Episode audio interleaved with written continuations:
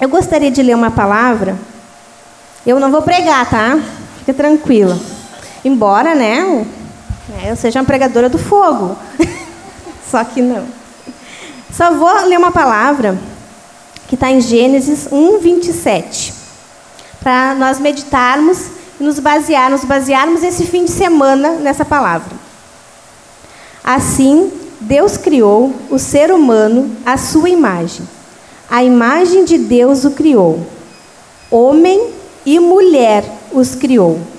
E Deus os abençoou e lhes disse: Amém. Eu queria só me ater a duas palavrinhas bem pequenininhas, que são o fundamento de tudo. Homem e mulher, Deus os criou. Tudo que está se perdendo na nossa sociedade hoje é isso. O foco correto do que Deus criou. Deus fez homem e mulher diferentes para a sua glória. E nós estamos aqui para aprendermos a sermos mulheres para a glória de Deus. Amém? Que o Espírito Santo use a nossa irmã Simone e que o nosso coração venha a ser uma terra frutífera, que nós possamos produzir muitos frutos para a glória dele. Vamos nos colocar de pé, fazer uma oração, agradecer ao nosso Pai, porque Ele é um Deus muito bondoso de nos trazer até aqui. Pai, Tu és maravilhoso, Tu és soberano, Tu és bondoso. Tu és o Deus que nos atrai com Teus laços de amor e benignidade. Como nós te somos grata, como o nosso coração transborda de alegria nessa noite. Muito obrigada, Senhor, por esta oportunidade. Muito obrigada por cada mulher que o Senhor trouxe aqui com o único propósito de aprender da tua palavra. Que tudo aqui, Senhor, seja para a tua glória, seja para a tua honra, para o louvor do teu nome. Que os nossos corações estejam preparados para ouvir a tua palavra. Que o Senhor possa fazer de nós verdadeiras mulheres virtuosas para a tua glória, Senhor. Nós te pedimos que tudo aqui te agrade, que nossa estadia aqui, Senhor, possa ser um louvor ao teu nome, possa ser um sacrifício agradável a ti, Senhor. Abençoa as minhas irmãs, Abençoa cada uma, Senhor. Abençoa a Simone que estará nos falando nesta noite. Nós te somos gratas por tudo. E nós te pedimos, fica conosco, para o nosso bem e para a glória do teu nome. Amém? Então, podem sentar. Você sabe que existem algumas coisas que fazem mulher feliz. A primeira delas é viver com o Senhor, a palavra do Senhor. Aí todo mundo já está aqui para isso, né? A segunda dela tem várias, né? Uh, mas em primeiro lugar a palavra do Senhor, compras, que mais? Chocolate. Então, no Vambora sempre é, a, a intenção é sair feliz. Então sempre tem palavra aí, chocolate. Quem quer chocolate? Uh! Então, eu vou sortear pelo nome e a Bianca vai estar entregando para as sorteadas, tá?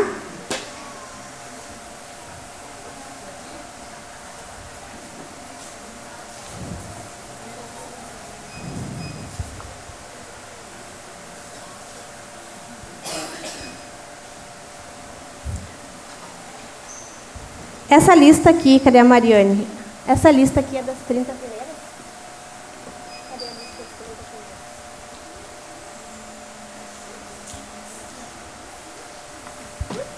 Então, essa bairra de chocolate. Ah, isso aqui é marmelada, gente. Cidiane Jaqueline. Cidiane, tu quer branco ou amargo? Preto. Parabéns, Cidiane. Palmas para Cidiane, não sejam invejosas. A Stephanie vai vir aqui. Tá pronto? Tá pronto? Mari. Mariane. A minha assistente de palco tá.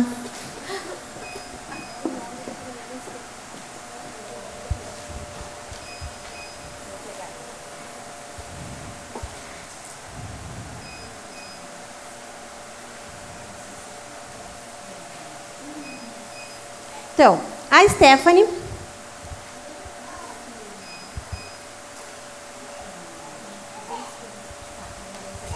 A Stephanie vai fazer para nós uma caneca, tá? Essa caneca ela está sendo exposta ali atrás e vocês podem escolher um modelo e confeccionar junto com a Stephanie. Tem nas cores amarela, azul e rosa. E branca. Pode fazer. Essa caneca, ela custa 30 reais e é só chegar ali na loja e pedir. E exclusivamente esta caneca é para a Aline Canciani. Ela está aí? Não? Ela era a primeira inscrita do, da conferência. E ela acaba de perder uma caneca. Então, o que, que a gente vai fazer? A gente vai sortear no final da palestra entre as que estão aqui. As gurias estão colocando o nome e a gente sorteia uma caneca. A Aline vai, vai ver depois o vídeo e dizer, Aline, você perdeu. Perdeu uma caneca. então tá. Agora, gente, eu vou chamar a Mariane e a Fran. A Fran é formada em RH, ela trabalha com a área. E aí a gente pediu para ela nos dar um workshop a respeito disso. Tá? Espero que seja bem instrutivo e de utilidade para vocês. E logo após, nós estaremos passando para a parte mais esperada da noite.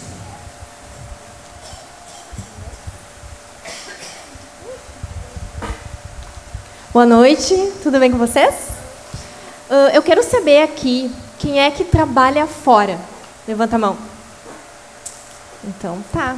Então a gente vai ter um workshop e é bem interessante mesmo. E o nome do workshop é Preparação para o Mercado de Trabalho. E a gente vai tratar de dois temas, que é a elaboração de um currículo e uma entrevista de emprego. Aí a gente chamou... Ai, acho que esse microfone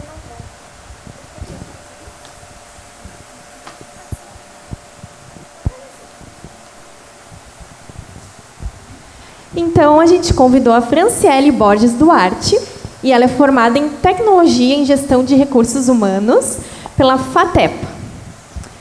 Boa noite. Tudo bem Boa contigo? Noite. Boa noite, Será Mari. que eu consigo noite, chegar meninas. aí? Consigo. Então tá, Fran, vamos começar? Vamos falar de currículo, então? Sim. Tá. Quais os erros que devem ser evitados na hora de fazer um currículo? Tem muitos erros que devem ser evitados. O mais importante deles é sempre cuidar bastante o português e chamar o, currículo, seu currículo eh, de forma positiva, não de forma negativa. Como assim? Dá um senão Ele exemplo. vai ser descartado de cara. Como assim? Dá um exemplo aí. Ah, uma boa formatação, ter um, usar a formatação padrão, que é o Arial, Arial e fonte 12, né, que é o padrão. Não inventar firulas né, com ah, fontes diferentes ou de, de forma desorganizada. Então, tem que chamar o currículo de forma positiva. Não colocar informações demais no currículo, né, que exagerar nas informações e também não colocar informações de menos. Por exemplo, só informar a empresa ou a data e não informar o que que tu fazia lá, qual era o teu cargo. Então, tem que especificar, mas também não pode se estender muito, porque o ideal de um currículo é que tenha uma página. Só se a pessoa é muito especialista, daí pode ir para duas páginas, mas né, é no caso de uma pessoa ah, que ela é especialista numa área. Mas se não é, o ideal é uma página, para não ser descartado, não ficar muito longo, né? Só se ela tiver muitas experiências, É, né? no caso de quem trabalha com TI, como tem muitas especializações, aí acaba se estendendo para duas, duas páginas, né? É diferente. Mas uma pessoa da área administrativa, da, da saúde, não é necessário. Sabe que eu já peguei um currículo, acho que tinha umas 30 páginas. Com é sério, eu não consegui ler. é desanimador, né? Pessoa detalha, assim, É toda os, a sua infância. Os recrutadores, eles têm ah, tempo, né? Então, eles não vão gastar tempo olhando uma coisa que ah, da- é, da- é desinteressante. Então, ele tem que olhar o teu currículo e achar, ó, isso aqui é interessante, vou ler até o final. Se ficar muito extenso, é que nem texto de Facebook, né? Quando é texto muito grande, a gente nem lê, né? acaba só, passa despercebido. Tá, e me diz uma coisa. É adequado a gente colocar foto no currículo? Alguns recrutadores divergem nessa informação, mas a grande maioria uh, diz que não é necessário colocar foto. Mas assim, não é necessário, mas é, é um plus ou uh, isso prejudica? Pode prejudicar? Se a empresa pediu, se você viu a vaga e a empresa pediu uma foto, você coloca. Mas tem que cuidar a foto, por isso que não é recomendado. Tem gente que coloca selfie, coloca foto bem produzida de uma festa, então vai transmitir uma mensagem errada, vai transmitir se botar uma foto de uma festa, por exemplo, vai achar que é uma pessoa baladeira, né? Não vai não, é, não cai muito bem. Então, o melhor é não colocar foto, a não ser que a empresa peça, a não ser que você trabalha com, que vai trabalhar com uma coisa de imagem ou como modelo, né? Mas a grande maioria não pede. E tem que cuidar o Facebook? Tem que cuidar bastante Facebook, porque no currículo uh, vai a informação do e-mail. Normalmente a pessoa usa o e-mail para várias coisas, né? Então a empresa acaba olhando o teu Facebook, né? Vai olhar como é que é teu comportamento, o que, que as coisas que que, uh, o que, que você gosta, o que, que você não gosta, como é que é a sua postura, né? Isso acaba influenciando, acaba né? influenciando bastante. Tá, e para uma pessoa que não tem uma experiência profissional, o que, que, o que, que ela pode botar no currículo? O recrutador ele vai olhar qual é a idade da pessoa, né? Uh, se é uma pessoa que está procurando a primeira, o primeiro emprego, ela pode aproveitar e informar outras uh, se ela tem um trabalho voluntário, um trabalho informal, ela pode ressaltar essas, essas qualidades no, emprego, no currículo dela para conseguir a vaga. Ou se a pessoa se dedicou mais tempo a estudar, isso não é visto com maus olhos, isso é visto com bons olhos. Né? Então, ela tem que ressaltar pontos positivos da vida dela no currículo. Tá. E tu tem dicas, então, como é que a gente pode organizar o nosso currículo de uma forma que fique atrativo? É que o currículo ele segue um padrão. Os, não, não se usa mais aquela, a, o currículo vitae em cima. Né? Isso não precisa colocar. Isso é coisa antiga. Isso é bem antigo. Já coloca o teu nome em letra maiúscula e negrito, assim, para destacar o teu nome. Ele pode ser uma fonte um pouquinho maior do que o 12, né? E aí o resto tu vai colocar os teus dados pessoais, que é o mais importante para a empresa conseguir te localizar, né, com, comunicação contigo, os dados pessoais, dados de contato, né, o teu objetivo, a formação e as experiências e atividades extracurriculares, nesta ordem. O objetivo ele é bem importante ser colocado. As pessoas às vezes confundem isso e aí tu tem que colocar onde tu quer trabalhar, qual área tu quer atuar. É mais essa essa informação. Ele é, pode ser bem simples, só que essa informação ela é bem importante para o recrutador que está olhando. O, a tua formação e a tua experiência tu vai colocar da última para da recente para as anteriores. No caso da formação, se a pessoa está cursando uma pós, ela vai colocar a pós e a faculdade. Se ela está cursando uma faculdade, ela vai colocar a faculdade e um técnico ou ensino médio. Não precisa colocar lá o fundamental, né? Porque a empresa já entendeu que tu já evoluiu nessa, nessa questão. E na questão da, da, da experiência profissional, é importante colocar a última formação para as mais para as antigas. Primeiro, então, a mais recente, depois Isso. as mais antigas. E sempre uma, só três. Três, uh, três experiências está tá mais que bom. Porque senão o teu currículo vai ficar ficando extenso. A não ser no caso uh, que a pessoa trocou de área e um emprego tem a ver com a área que ela está buscando agora. Então, aí ela pode, pode colocar. Uh, mas o ideal são três, sempre três, as últimas três experiências. E, os, e as atividades extracurriculares é ter os conhecimentos em Excel, ou mais um, algum curso que tu tenha feito relacionado à área.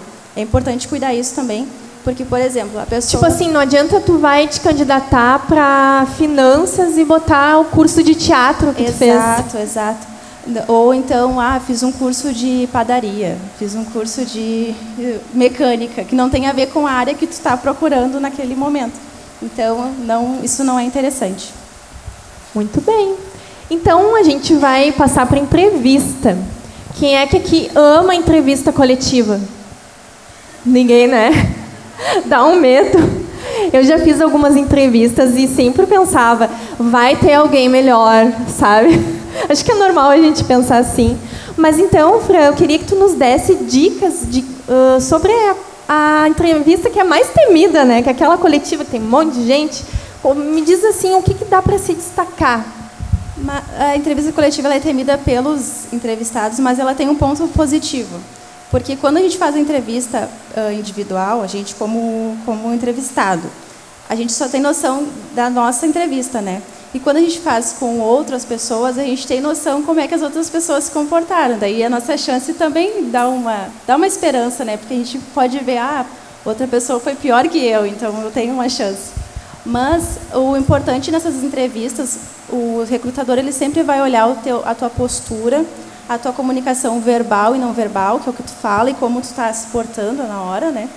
Uh, é importante pesquisar um pouco antes da empresa para te poder ter um, pontos a mais, né? O recrutador vai ver que você tem interesse nessa vaga e você tem, uh, você se interessou, você buscou um conhecimento, até para ver se seu perfil vai fechar com a empresa ou não. Então, é importante manter a postura, manter a calma. Todo mundo vai estar nervoso ali. Se alguém o ser nervoso não é um problema, não é eles problema. vão entender, né? Eles vão entender. Só é importante mostrar a postura, mostrar uma boa comunicação e, e o interesse, né, com a, com a vaga. Então, eu já fiz algumas entrevistas coletivas e teve uma vez que eu fiz uma que era a tarde toda. E tá, eu fui lá, fiz a entrevista. No meio da tarde, eles fizeram um intervalo. E aí teve coffee break lá, né? E tava todo mundo, o pessoal que foi entrevistado e os entrevistadores por ali, tomando café. E aí eu fiquei pensando, será que eles estão me analisando tomando café? Porque assim, ó, várias pessoas uh, no intervalo parece que elas saíram de um personagem, sabe? Sério, e eu fiquei pensando, será que as pessoas não se dão conta que não é só a hora da entrevista, mas tem outros momentos que a gente pode estar sendo analisado, né? Com certeza. Quando você pisa na empresa, todo momento você está sendo analisado. Da maneira que você chegou e falou com a recepcionista, quando você está na sala de espera, todo momento alguém está te olhando e está te analisando. Então é muito importante manter sempre o profissionalismo, né? Cuidar para não falar mal da outra empresa, cuidar para não uh, não estar tá reclamando, até da própria vaga ali. Eu já, já vi gente reclamando de, ah, mas está demorando, né? Ah, mas por que, que, eles não falam isso? Ah, mas por que não falam aquilo? E, e, e as, o pessoal está ouvindo, às vezes não está o recrutador ouvindo, mas tem um funcionário da empresa que ele está ouvindo e ele com certeza vai passar para o recrutador a informação. Então é bem importante. Então é bom se comportar, se comportar. e mesmo que demore, tem, tem, que ter paciência. Tem situações que as empresas deixam uh, uma, um, lixo caído, aí quer ver tua atitude, quer ver se tu vai juntar, é, coisas assim, sabe? Para ver a tua proatividade. Alguma coisa eles vão analisar. Então é importante chegar uma coisa que a nossa nossa, não vou dizer a nossa geração, mas no momento que a gente vive é grudado no celular, né? Então é importante se você não ficar com o celular na mão, pegar um livro na área, alguma coisa assim, vai ganhar uns pontinhos com, com os recrutadores. Muito bom. E tem algumas perguntas que a gente fica com medo na hora, né? Dá um, parece que dá um branco assim, a gente, ah, o que, que eu vou responder? E uma das perguntas temidas é: por que você está procurando outro emprego? Bom, isso, essa pergunta acontece quando a pessoa está querendo mudar de, de, emprego, né? Mudar de, ou às vezes mudar de área, mudar de empresa. Como é que seria assim uma resposta inadequada? Ah, estou aqui porque não gosto do meu chefe, ou porque a empresa não gosta de mim, ou porque não tem oportunidade de, ah, o salário lá é ruim. Então essas coisas são ruins para a pessoa que está sendo entrevistada. São falar. reclamações. É, o ideal é falar a empresa que eu trabalho atualmente não está dando a oportunidade que eu gostaria, eu quero me desenvolver, eu quero crescer, uhum. eu quero uh, ir lá, eu já cheguei, já atingi o objetivo final, então... Não é mentir, não é mas é mentir, dependendo é... da forma como tu fala, soa melhor, é né? É colocar bem as palavras. Em vez de tu dizer, eu odeio todo mundo lá, é. tu pode pegar e dizer assim, olha, eu não me adequei ao ambiente, eu não, eu não me sinto feliz ali, eu acho que eu quero experimentar outras coisas, mas tu não precisa por mais que você tenha razão, que a empresa que você está trabalhando não é boa, não está te fazendo bem, não é bom sair falando mal dela para o seu próximo patrão, né? Porque assim como você está falando da outra empresa, pode falar da empresa dele. Então, não é, não é muito bom. Tá. Outra pergunta temida. Onde você se vê daqui a cinco anos? Essa pergunta você tem que ir bem preparado para responder. Tem que ter um foco. Por quê? Por exemplo, se a pessoa está buscando a cidadania, a cidadania europeia, daí daqui cinco anos ela não quer estar no Brasil, então teoricamente ela não vai querer estar nessa empresa. E uh, tem uma questão. Por isso você sempre tem que ter um foco quando vai fazer uma entrevista. Tem uma questão. Existe trabalho e existe emprego. Trabalho, emprego, é aquilo que você faz para ganhar dinheiro. Às vezes você está buscando um emprego porque você precisa sustentar a sua casa, você precisa pagar suas contas. Então, aquele, aquela vaga no momento é um emprego. E existe trabalho, que é o, quando você exerce algo que você é apaixonado por fazer. Tá? Você uh, se viu desde criança fazendo aquilo na sua vida. E isso é um trabalho. Então, você tem que ter desenhado para você qual é o seu objetivo de vida para chegar na entrevista e conseguir e conseguir sair, bem. O, uma, uma resposta ideal é falar que você quer crescer, que você quer se desenvolver e que se for naquela empresa melhor ainda, porque você acha que essa, na sua opinião essa empresa vai lhe proporcionar isso. E o que que o entrevistador espera do entrevistado? Ele espera uh, encontrar o candidato ideal, né? Toda entrevista que é feita é o, entrevistador está ele quer poupar tempo e poupar dinheiro. Então, cada vez que é para, para com uma pessoa para conversar, é tempo e dinheiro que a empresa está investindo. Então, ele espera encontrar o candidato ideal. E uma dica que eu dou para vocês, quando forem fazer entrevista, que ele sempre pergunta assim, o que, que você está esperando, o que ficou com alguma dúvida? Eles sempre perguntam, né? Então, nesse... Bah, várias vezes. Nesse caso, tem pessoas que falam assim, ah, mas quanto que eu vale refeição? Ou perguntam, como uh, eu vou ter folga? Quando é que eu vou ter folga? Né? Perguntam coisas assim. E aí é a pessoa nem começou e já quer folga. Nem começou. E o bom é você perguntar assim: o que, que você espera de mim daqui três meses?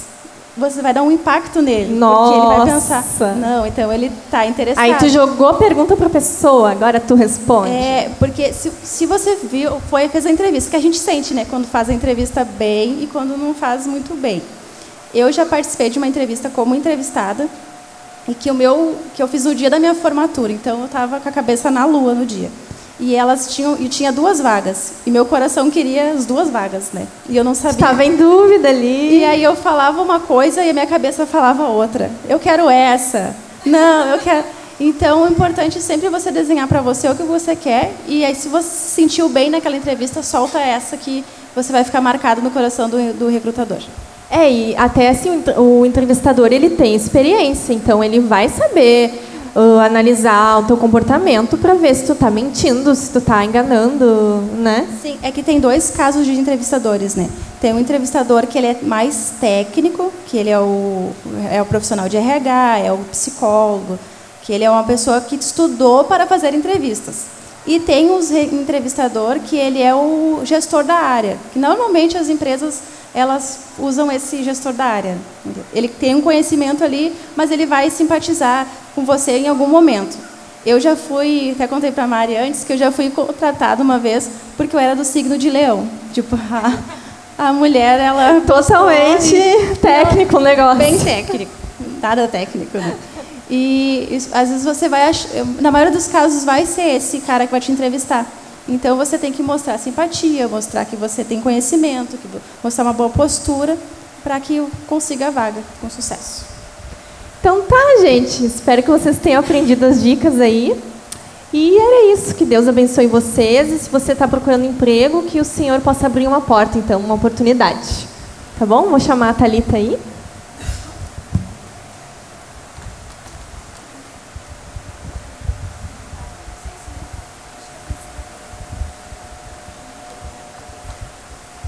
Então, esperamos que tenha sido útil para vocês. Sumiu o púlpito. Quando eu olhei estava, quando eu olhei não estava. Não sei o que aconteceu. E todas as minhas coisas estão no púlpito. E eu ia sortear mais chocolate, mas também está no púlpito. E se eu fosse um pregador uh, de uma igreja pentecostal agora, eu saberia o que fazer, porque eu ia, né? Mas eu não sei o que fazer sem o meu púlpito. Alguém me ajuda? a encher linguiça, fazer alguma coisa. Então, gente. Cantar uma música? não vai dar. Daí, ano que vem não vem ninguém para a conferência. Tá bom. Uh, eu vou sortear mais um chocolatinho para deixar vocês bem felizes. Alguém pode estar estranhando assim, mas que conferência é essa? Que conferência de diabética? Não, é que a nossa conferência é no formato da Casa Vambora. E Casa Vambora tem muitos sorteios de chocolate. Então vocês são todas convidadas a vir. Quem vai ganhar o chocolate agora é a Vera Fortuna. Vera. Vera. Ué. Então tá, vamos lá. A Carlota está aí? Gente, então tá, não, sem prêmio para vocês. A Simone passa aqui, por favor, Simone. A Simone, eu, eu, tenho que apresentar a Simone e eu quero dizer alguma coisa a mais, além de que ela é uma benção na minha vida. Deixa eu pensar.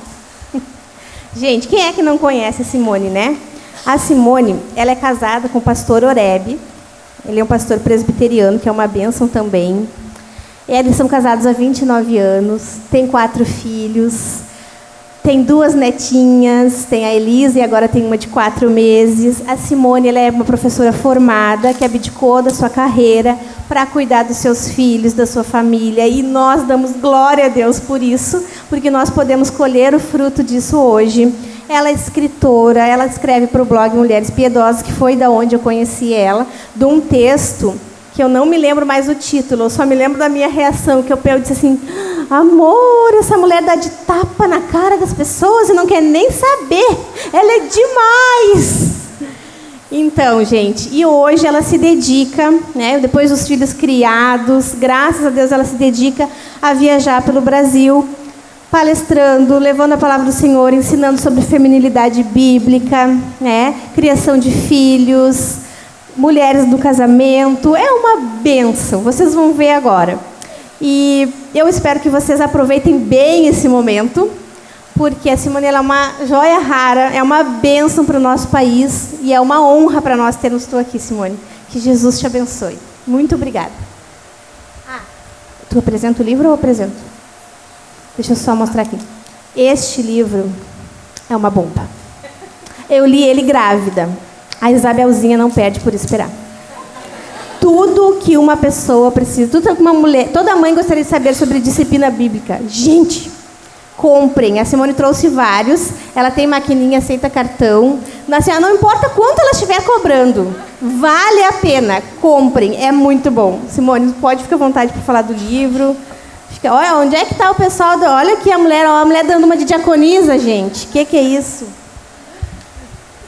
Obrigada, Talita. É um prazer estar aqui com vocês também. Eu digo isso de coração. Conheci Talita e Pastor Jackson em uma conferência em São Paulo. Não. Foi Rio, gente? Sei não. A gente se conheceu por aí, não foi? é, e foi um tempo bom que conversamos, ele falou aqui das meninas da igreja dele, já disse, olha, você tem que ir lá um dia, as meninas de lá gostam muito de você. Eu falei, bora marcar, vamos sim. É, o tema é muito propício, falar sobre as nossas vocações no meio de um mundo como o nosso, um mundo louco,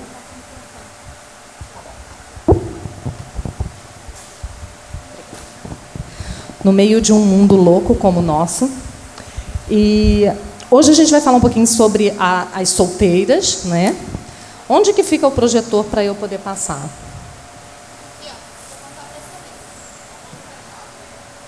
Ok. Peraí, gente, eu sou, eu sou uma velhinha, tá? Tenham paciência comigo. Foi? Não. Estou dizendo? Ai, gente, que coisa difícil. Ainda tem que eu não enxergo, ok? Então é tudo difícil. Foi? Pode ser, melhor. Pronto, vamos lá. Solteira feminina em um mundo feminista. Então, você que é casada, que está aqui hoje com a gente, você já vai começar a se ligar na sua filha na criação das suas meninas. Né? Você que já criou filhos, como eu, você vai prestar atenção para que você possa ajudar as solteiras da sua igreja, ajudar as suas netas, né? Eu sempre costumo dizer que, independente do tema sobre feminilidade que a gente vá abordar, mesmo que a gente não esteja vivendo aquela fase, aquela época, é importante nós conhecermos a verdade de Deus sobre aquele assunto, porque nós vamos poder ajudar a igreja de Cristo com aquilo que nós conhecemos, né? Então, a primeira coisa que a gente vai entender é que nós precisamos viver a nossa solteirice para Deus, como qualquer outra fase da vida, né? Como o nosso casamento, como a nossa viuvez, como também a nossa velhice. Tudo precisa ser usado para a glória de Deus. E a nossa solteirice também. E quando a gente fala de solteira num mundo feminista, ah, eu não vou falar sobre feminismo, porque eu sei que tem muita gente melhor do que eu falando sobre isso por aí. Muita gente boa falando sobre isso. Mas em cada ponto que eu for tocar aqui, vocês vão ver uma luz vermelha piscando assim. Porque quando a gente fala sobre ser feminina à luz da Bíblia, isso vai se chocar diretamente com tudo, tudo aquilo que o feminismo fala, com toda a ideologia por trás do feminismo. Né? Então, o que nós vamos tentar falar agora nesse tempo que nós temos é como é que nós podemos viver plenamente para a glória de Deus enquanto nós somos solteiras. Eu queria que você abrisse comigo o texto de 1 Coríntios, capítulo 7. É um texto muito conhecido que Paulo vai falar que a mulher que é casada, ela vive para cuidar das coisas corriqueiras e, da, e da, da vida do marido, das coisas relativas ao marido, e que a mulher solteira, ela vai viver para Deus. Veja como isso é diferente da perspectiva do mundo para a mulher solteira, não é? A partir do verso 32, o que eu realmente quero é que estejais livres de preocupações. Quem não é casado cuida das coisas do Senhor, de como agradar ao Senhor. Mas o que se casou cuida das coisas do mundo, de como agradar a esposa. E assim está dividido. Também a mulher, tanto a viúva como a virgem, cuida das coisas do Senhor, para ser santa, assim no corpo como no espírito. A que se casou, porém, se preocupa com as coisas do mundo, de como agradar ao marido. O que Paulo está falando aqui é de uma questão de tempo. Né? Então você como mulher casada, você tem menos tempo disponível, porque você tem muita, muitas coisas sob a sua responsabilidade. Mas você como uma moça solteira, você tem mais tempo livre para servir ao Senhor. Então, são três pontos básicos que eu quero abordar com vocês essa noite, de forma muito sucinta. Como você tem usado a sua solteirice, como nós devemos buscar um cônjuge e como nós, achando esse futuro cônjuge, devemos manter a pureza no nosso relacionamento. Tá? Nós vamos falar sobre esses três pontos. Então, em primeiro lugar, nós precisamos aprender que nós não devemos viver nesse mundo como se nós fôssemos feministas. Nós não somos. Mas às vezes nós vivemos de maneira a seguir os princípios que elas seguem e nem nos apercebemos disso. Vou te dar um exemplo. Qual é a carreira que você busca? Como você busca essa carreira? Qual é a sua perspectiva a respeito de carreira? Uh, o que você tem estudado? Aquilo que você estuda hoje, a, a, o curso que você escolheu hoje, seja um curso técnico, uma faculdade, um curso online, aquilo que você estuda hoje, já é pensando lá na frente? Ou você trilha um caminho hoje de mulher independente para mudar de rumo mais à frente? Vocês entendem como isso às vezes é difícil?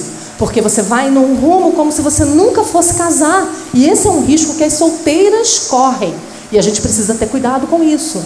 Porque se nós somos mulheres que vamos nos casar e vamos nos dedicar, como a, a Bíblia manda, né? como fala lá em Tito capítulo 2, de 3 a 5, a sermos boas donas de casa, esposas que amam a, ao marido e aos filhos, nós precisamos pensar nisso, não? Nós não podemos deixar para pensar nisso só depois do casamento. Nós temos que planejar a nossa vida em torno disso. A gente não sabe se a gente vai casar enquanto é solteira, nem quando a gente vai casar. Eu gosto sempre de citar a Nancy Leigh DeMoss, que se casou tem dois anos ou três anos. Ela é mais velha do que eu. Então, ela era solteira a vida toda. Se você conversasse com ela, provavelmente ela poderia dizer: Eu não sei se eu vou me casar um dia, né? Eu já passei dos 45 anos de idade. E casou. Então, a gente não sabe os planos do Senhor para nós. Mas enquanto nós estamos solteiras, nós devemos nos lembrar que a regra é o casamento. Uh, o celibato é uma exceção. A gente, a gente pode estar encaixado nessa exceção, né? O Senhor é quem sabe. Mas nós precisamos levar a nossa vida lembrando que nós vamos nos casar, vamos ter filhos, vamos ter vários filhos, né? Se assim o Senhor nos permitir para a sua glória. Então nós precisamos organizar a nossa vida dessa maneira. Então esse é o primeiro alerta. E o segundo alerta nesse sentido é que você, menina solteira, deve se recusar a viver para você mesma. Você deve recusar a forma de viver do mundo para a mulher solteira, que só pensa nela, que só pensa no seu bem-estar, que só pensa em ganhar dinheiro para viajar, para comprar bolsas, para. Nós devemos nos envolver na vida da igreja, nós devemos servir as nossas irmãs na igreja, nós devemos servir a Cristo, porque nós temos tempo.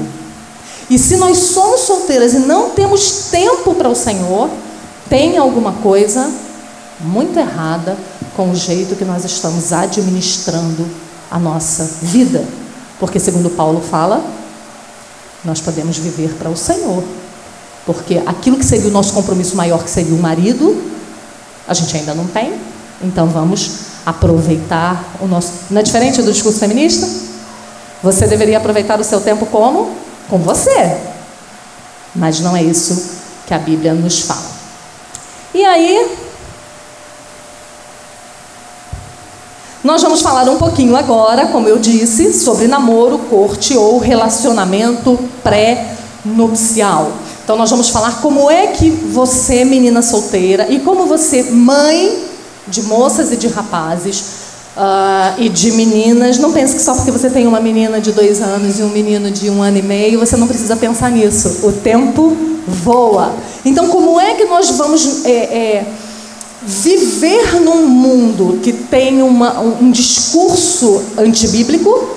Como é que nós vamos viver nos preparando para enfrentar esses desafios? Conosco mesmo, quando solteiras, e com os nossos filhos mais tarde. Né? Então, muito tem se falado sobre isso. alguns crentes que eu conheço não gostam de usar a palavra namoro, outros não gostam da palavra corte. Uh, mas no frigir dos ovos, no, no final das contas, a gente está falando de um relacionamento anterior ao casamento. Daí você chama como você quiser. Né? Mas como é que nós podemos nos portar num relacionamento que não é casamento? Né? Quais são os conceitos que nós vamos expressar nesse relacionamento? Isso, isso é importante. Né? Uh, e nós vamos falar disso. E eu queria começar dizendo que só existem duas categorias para você, mulher. Passa aí para mim. Ou você é casada, ou você é solteira. E eu vou tomar a liberdade aqui. Eu não sei se juridicamente eu estou certo. Se tiver alguma advogada aí, me corrija. Uh, eu não sei se isso é, é correto dizer isso, mas se você é viúva e se você é divorciada, você também é solteira. Você não é casada, então, se não foi isso, faz conta que é. Né? Então, ou você está casada, ou você está sem ser casada. Então, como é que nós vamos nos portar em cada uma dessas situações? Então, a gente precisa entender o que é ser solteira, como é que nós devemos agir em relação ao nosso corpo, à nossa pureza e em relação a procurar alguém para nos casarmos. Pode passar. E aí, como eu já falei, né, o que é namoro, ou corte, ou relacionamento pré-conjugal. Nada mais é do que o período que antecede ao casamento. É o caminho, é a trilha até o casamento. Pode passar. O namoro cristão é outra coisa que nós precisamos saber. Ele visa o casamento. Pode passar. Não, volta. Pode voltar. Pronto. O namoro cristão, ele visa o casamento. Então, vamos falar de corte, ou de namoro, ou de relacionamento pré-nupcial. Ele precisa ser para o casamento. É, como a Thalita falou, nós temos quatro filhos. E esse ano a nossa filha é, começou a namorar ou a ser cortejada, né? E a primeira pergunta, quando o rapaz foi lá conversar com o pai dela, foi uh, dizer que estava né, amando-a e queria se casar com ela. A primeira pergunta que o pai fez foi: casamento é quando? E ele olhou, ele, ele já sabia, ele é da nossa igreja, já é pastoreado pelo meu marido já há muitos anos.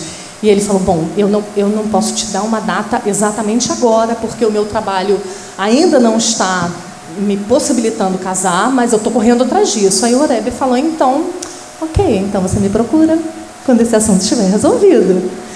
E Deus foi tão bom e tão misericordioso que, sei lá, um mês e meio, dois meses depois, ele estava num emprego melhor e ele veio. Pastor, então, já estou num trabalho, podemos, podemos casar. Ok, então vamos marcar uma data, vamos pensar numa data. Né? Porque o namoro cristão ele é totalmente diferente do namoro do mundo. Porque o que se busca no namoro do mundo não é o casamento, isso é uma loucura. Né? O que se busca no namoro no mundo, e infelizmente às vezes até dentro da própria igreja, é explorar o corpo alheio, explorar né, a, a, alegria, a felicidade, a paixão, então é divertimento, né? E isso não cabe no nosso meio. E aí, pode passar? Quando é que nós podemos começar a pensar em namoro? A moça, quando ela estiver pronta para o casamento. Nós sempre dissemos para os nossos filhos, desde que eles eram pequenos, isso é uma boa dica para vocês. Começa a falar disso para eles logo, para que isso nunca seja uma novidade, porque o meio em que ele vai viver, e os filhos de vocês vai ser uma época muito pior do que dos meus filhos, né?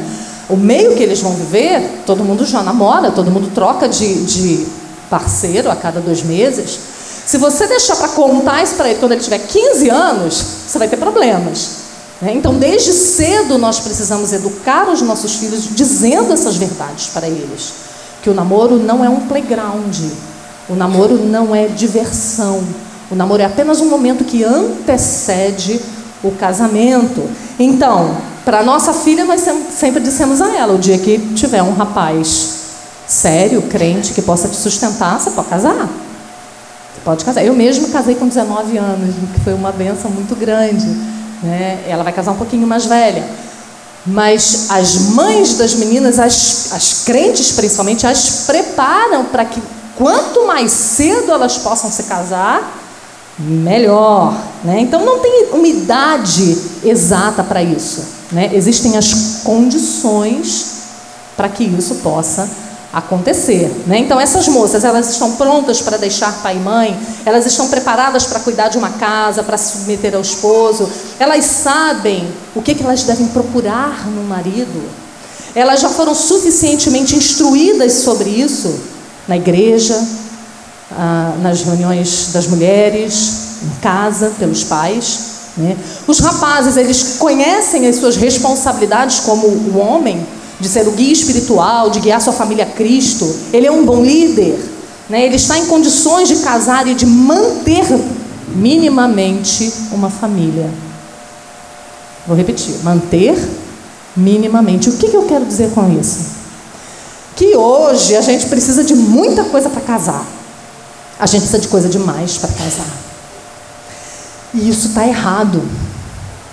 A gente precisa de um fogão, de uma geladeira. E só. Se você tiver um colchão e um ar-condicionado, querida, você está no céu. É luxo. Tá vendo como é que é uma ideia diferente da ideia do mundo? Qual é a ideia do mundo? Faça sua carreira primeiro. Tenha sua casa, tenha seu carro, tenha sua casa de campo. A pessoa pode. Bom, eu não poderia estar casada até hoje, porque até hoje eu não tenho minha casa, então eu tinha que estar solteira. Né? Então, a, a, ideia do mundo de quando você pode se casar é uma ideia muito diferente da nossa, e nós, como igreja, precisamos ter isso em mente o tempo todo. Nós buscamos coisas diferentes, nós desejamos coisas diferentes e nós nos contentamos com coisas diferentes. Nós não podemos nos deixar levar por esse mundo nesse aspecto também. Né? Então, o que significa manter uma família? O que, é que isso significa? Do que nós precisamos de verdade? Né? Então, esses conceitos precisam ser reavaliados à luz da Bíblia. Pode passar. E qual é o momento de você, moça solteira, abre aspas, avaliar um candidato? Qual é a, qual é a entrevista que se vai fazer e quando essa entrevista é feita. O momento de se avaliar esse possível candidato ao casamento é antes de um relacionamento ter início. Antes. Então, é a, a amizade prévia, o conhecimento prévio, né? é você conversar com as pessoas que estão à volta dele. O momento é antes. Como é que a gente vê isso no mundo? Você olha, você se apaixona, a gente vai falar sobre isso um pouquinho mais à frente. A gente olha, a gente se apaixona, a gente namora e a gente vai conhecer a pessoa quando? Depois do casamento. Né? E aí, aí já era. Né? Aí é difícil porque você ah, contraiu um, um pacto para a vida. Né? Então, o momento de fazer isso é antes. E eu queria dar a vocês ah, algumas dicas de como você vai proceder em relação a isso. Como é que você pode pensar a respeito daquele rapaz que você está ah, observando na sua igreja? Né? É, como que a gente podia fazer um checklist das qualidades que esse rapaz precisa ter? Então vamos lá. Pergunta número um.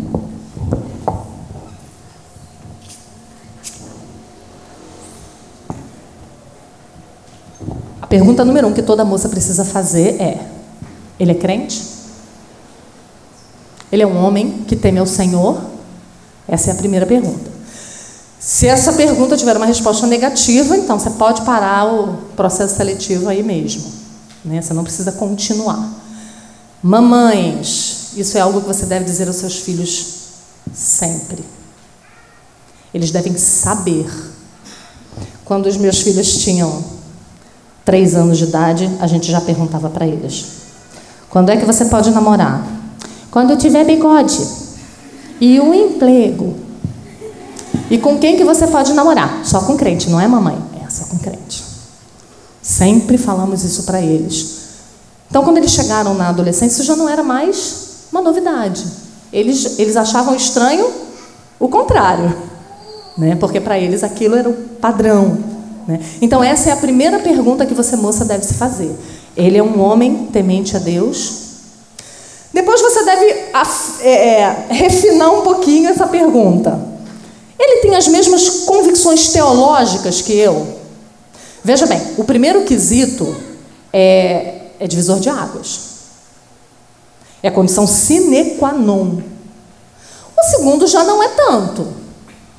Desde que você esteja disposta a ser guiada por um homem que pensa diferente de você. Né? Já não é julgo desigual. Agora, pense num calvinista casado com, casada com um arminiano. Difícil.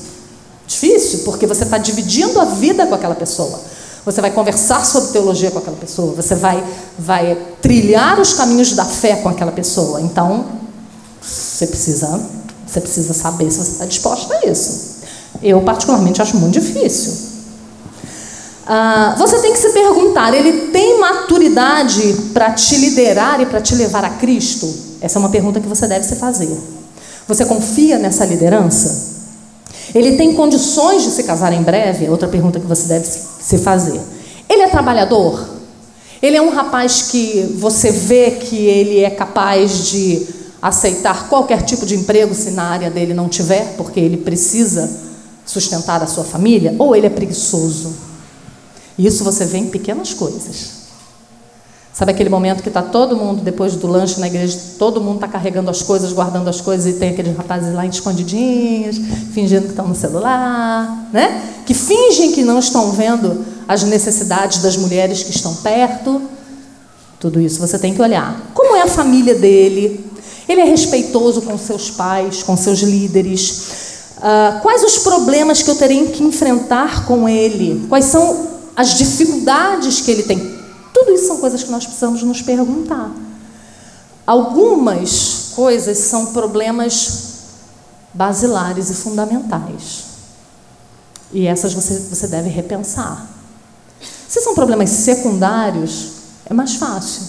Mas problemas basilares, você deve se questionar se você está disposta a viver toda a sua vida ao lado daquele rapaz. Porque às vezes a gente tem a ideia de que não, nós vamos nos casar e ele vai mudar. Eu vou mudá-lo. Né? E não é isso que acontece. Mas nós podemos ficar tranquilas porque nós temos ajuda, e é disso que a gente vai falar agora. Nós temos ajuda dos nossos pais e nós temos ajuda da nossa igreja. Pode passar. Qual é o papel dos pais na escolha dos cônjuges para os seus filhos? Os pais são bússola segura que Deus deu aos filhos. Né? Na verdade, os pais eles têm a obrigação de cuidar dessa área na vida dos filhos. Né? Algo completamente diferente do que o mundo prega. Né? Meu corpo, minhas regras. Né? É do jeito que eu quero, eu sou a dona do meu nariz. E não é assim. Você sabia que no Antigo Testamento os pais eram os responsáveis por guardar a virgindade das suas filhas. Vocês sabiam disso? Você vai achar isso lá em Gênesis 2, 24. E também no Novo Testamento. Para quem gosta de fazer diferenciação e achar que o Velho Testamento já passou, também tem no Novo. 1 Coríntios 7, 37. É o pai que dá em casamento. Por que, que você acha que tem aquela cerimônia onde o pai entra com a moça e a entrega? Isso é um simbolismo baseado nesse princípio, que é o pai quem dá. Então, os pais eles devem se engajar propositalmente na escolha de cônjuges para os seus filhos. A gente podia passar a noite inteira falando disso. Esse é um assunto muito, muito precioso.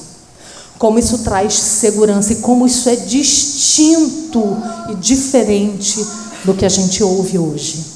Né? Que os pais nem conhecem as pessoas com quem as filhas estão se relacionando, ou os filhos estão se relacionando. Né? Então, os filhos eles devem confiar nos seus pais para que eles ajudem nessa escolha. Por quê?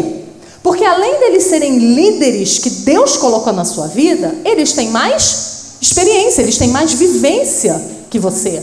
Então, ele vai ver algumas coisas que vai piscar um alerta vermelho. Olha, isso não é bom. Isso não tem bom futuro. E ele pode, os pais podem livrar você de uma vida miserável no futuro. Ah, então, esse deve ser um caminho natural. Pode passar. E quando os seus pais dizem não para você? Difícil, né? Obedeça. Quando seus pais disserem não para você, obedeça. Mesmo que seus pais não forem crentes. Obedeça, porque eles são bússola segura para você.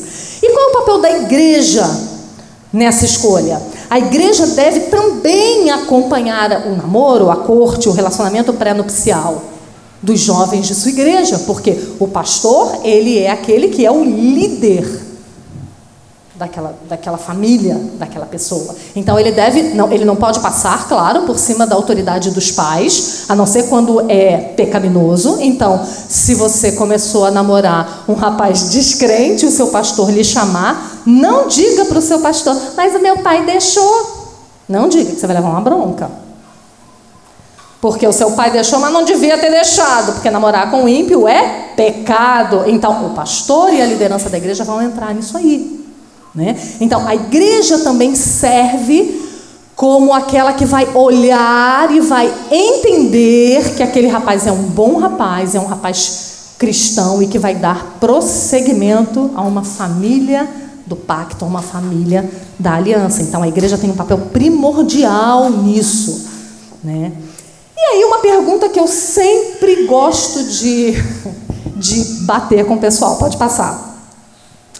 Tem que rolar química? Essa é uma pergunta muito importante, porque a gente é de extremos, né? Então, primeiro a gente está no extremo. Ninguém manda na minha vida, eu me apaixono, depois eu conto para o meu pai, eu caso, meu pai nem sabe. Aí a gente descobre que não é bem assim, que os pais devem nos guiar, e aí a gente vai para o outro extremo. Ele é um chato. Eu não aguento olhar para a cara dele, mas ele é crente, ele é piedoso, ele é calvinista. Tudo bem, eu vou casar com ele.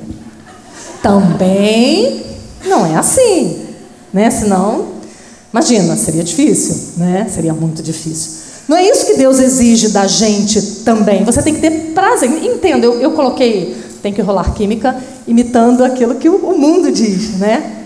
Mas o que eu quero realmente dizer com isso é que você tem que ter prazer na companhia daquela pessoa.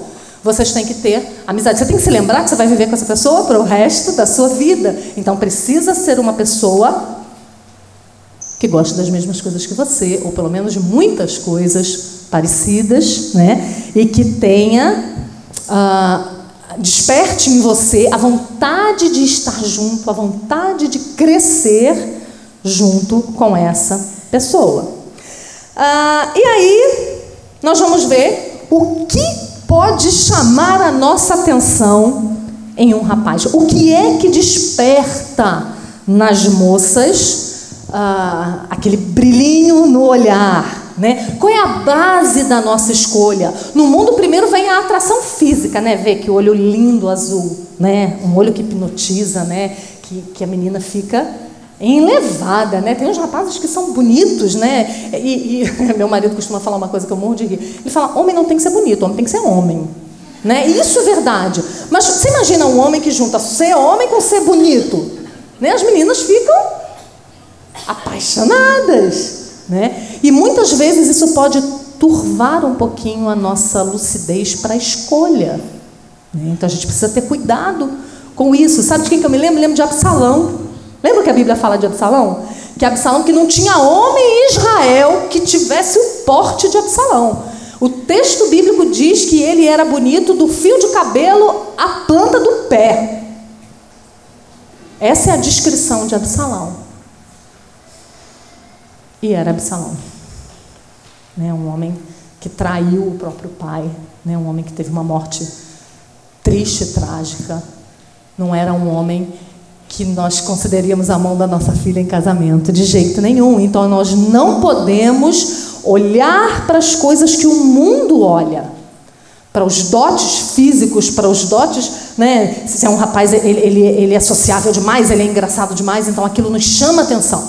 Nós precisamos olhar piedade desse rapaz, o nível de entrosamento dele com a igreja, o nível de seriedade dele na luta contra o pecado, o nível de engajamento dele com as coisas do reino de Deus. É isso que nós devemos olhar. E aí podemos nos perguntar também, pode passar, como é que Deus nos revela a sua vontade. Então, ok, já entendi tudo isso, já entendi que o namoro ou a corte é um, um passo antes para o casamento, já entendi que não é, não é play, não é parque de diversões, é algo sério, é o momento que eu devo conhecer aquela pessoa com quem eu vou passar o resto da vida. Já entendi que meus pais devem me ajudar nessa escolha, que meu pastor deve me ajudar nessa escolha. Mas como eu vou saber se é ou se não é? Às vezes a gente fica meio paranoica com isso, né? E a gente precisa se lembrar que Deus não vai te dar um sonho, Deus não vai botar uma placa de LED com o nome, dele na Avenida Central, ah, ele não vai fazer com que caia alguma coisa perto, ai, se foi ele, faça com que caia um copo a hora que ele passar. Bobagem, isso tudo é bobagem.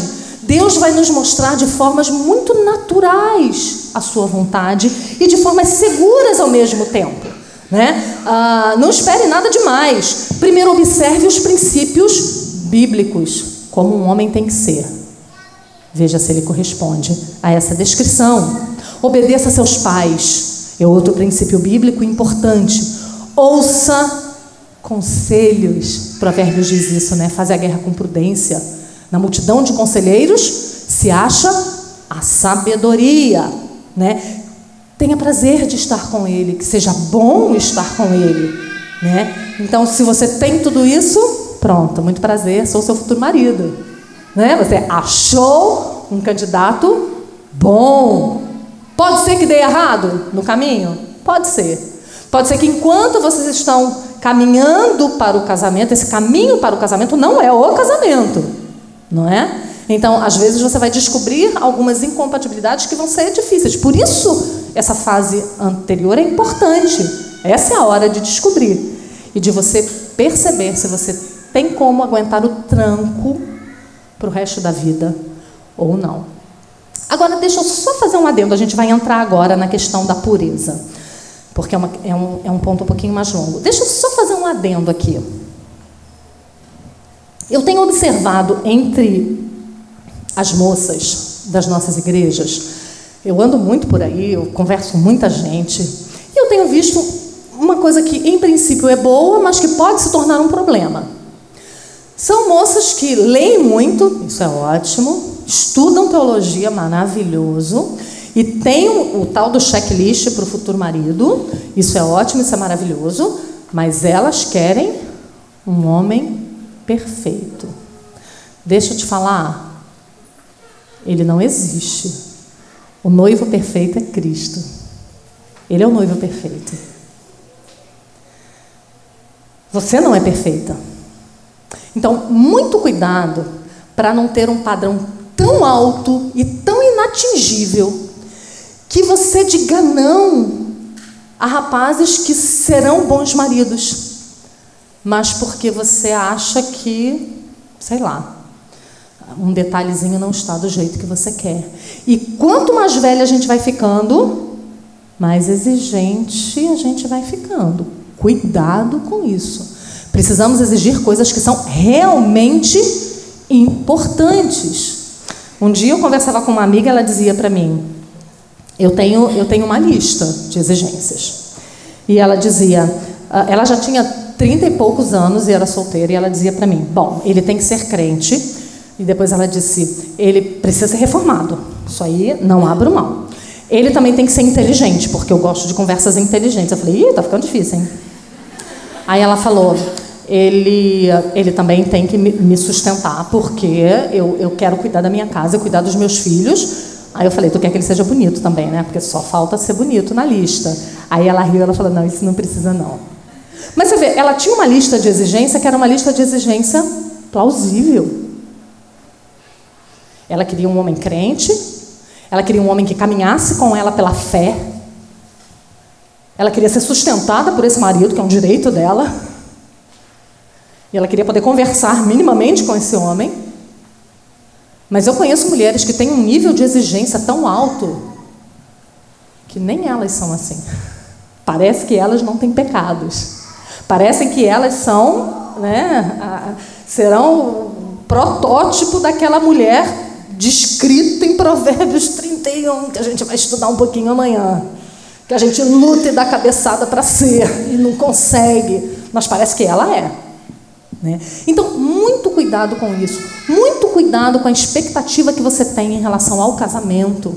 Né? Eu tenho conversado com muitas jovens que falam para mim: eu estudei muito sobre o meu papel, sobre como eu deveria ser como esposa. E eu busquei um homem que tivesse lido todos os livros que eu queria. E eu encontrei, mas quando eu me casei com ele, as coisas não foram como eu esperava. Eu falei: jura? Bem-vinda ao mundo pós-queda. Né? Então, às vezes, a gente está esperando um casamento no Éden antes da queda. E nós precisamos nos lembrar que nós estamos ainda no mundo caído.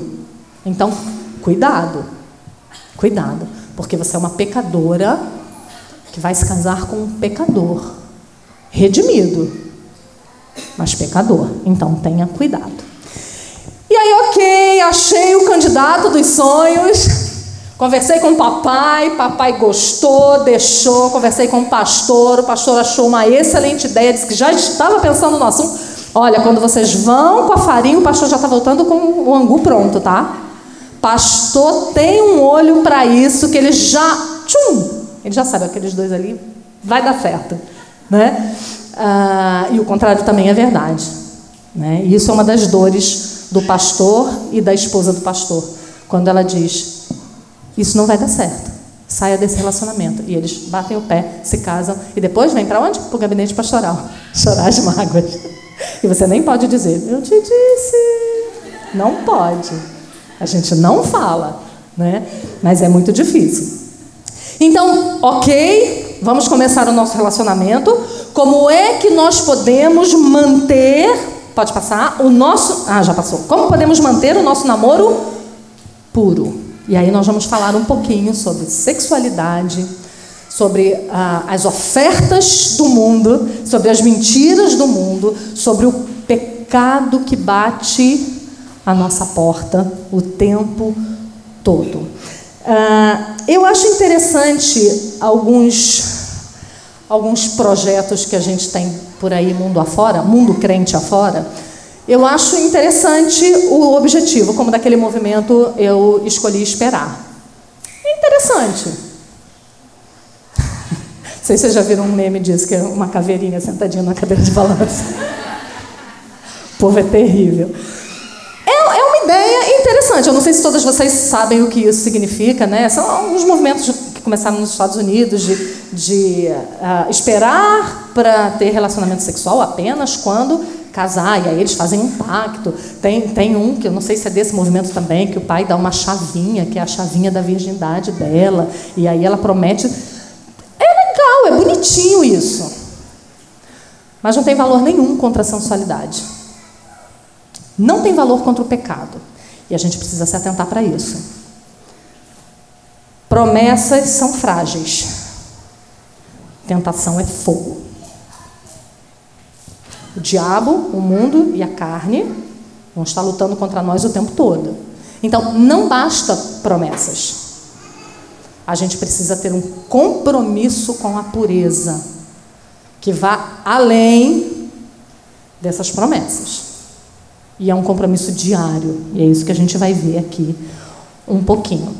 Ah, existe um instituto chamado, vamos ver se eu sei falar isso, Alan Guttmacher eu acho que é isso, nos Estados Unidos, que afirma o seguinte: oito a cada dez homens e sete em cada dez mulheres comunicaram já terem tido relações sexuais na adolescência. Vou repetir.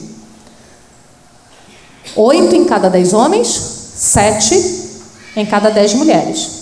Sabe a data dessa pesquisa? 1981. Eu fiquei chocada quando eu li isso. Esse não é um assunto muito falado no nosso meio, mas deveria ser. Deveria ser um assunto cuidado no nosso meio. Porque a gente é, é como se a gente, se a gente não falasse sobre isso, como se não acontecesse. É como a pornografia, a gente vai falar um pouquinho sobre isso mais no final. É como se a gente não falar de pornografia, é como se ela não existisse. Né? Então, eu não sei do seu pecado, você não sabe do meu, então tá tudo bem. E não é bem assim. Né? Uma coisa que a gente precisa entender é a nossa natureza pecaminosa e de que nós não temos forças sozinhas para lutar contra o nosso próprio pecado, em qualquer área, também na área da imoralidade. Né? Então, se nós já estamos num relacionamento pré-nupcial, Uh, pode passar. Qual é o tipo de intimidade física que você pode ter? Essa é sempre uma pergunta que as pessoas me fazem. Né? E às vezes eu tenho a impressão de que as pessoas querem uma listinha. A gente gosta de lista, né? Do que pode e do que não pode. Né? Às vezes é mais fácil caminhar assim, com coisas bem assertivas. Né? Mas quando a gente trabalha com princípios, a gente tem dificuldade. Por isso que a gente precisa estar firmada na palavra, a gente precisa conhecer a palavra de Deus para que a gente possa andar por esse caminho discernindo aquilo que a palavra de Deus fala. Né? Então, que tipo de intimidade física você pode ter com alguém que não é o seu cônjuge? Lembra que eu falei no começo? Existem duas categorias: ou você é casada ou você é solteira. Uh, quem tem acesso ao seu corpo, biblicamente falando, é uma pessoa só: o seu marido. Ninguém mais tem acesso ao seu corpo. Então, discernir até onde pode ir o contato físico é uma coisa difícil e nem se animem, eu não vou dar uma lista para vocês. Eu quero que vocês entendam o princípio, o que a Bíblia fala sobre isso. Né? Ah, e aí eu, eu gosto sempre de fazer uma pergunta baseada nesse princípio, de que uh, só quem tem direito ao corpo de uma mulher é o marido dela. Seria lícito um rapaz ter o mesmo tipo de contato físico que ele tem com a namorada dele, com qualquer outra moça da igreja? Existe alguma diferença legal, jurídica, alguma diferença de estado entre a sua namorada e as outras mulheres da igreja? Não. Não existe, porque você, se você não é marido dela, sabe o que, você é dela? Nada. Você é só uma promessa que não se concretizou. Então, baseado nisso, a gente precisa ter alguns cuidados. Porque aquilo que você faz com a sua namorada, você tem que poder fazer com todo mundo da igreja. Porque você não paga o plano de saúde dela. Você não bota comida na mesa. Quem faz isso é o pai dela. Então o corpo dela pertence ao pai dela. Então a gente tem que entender isso. Tá? Isso é, uma, é um princípio que tem que estar na nossa mente. E sabe como é que é fácil para a gente discernir? Com a questão da lascívia.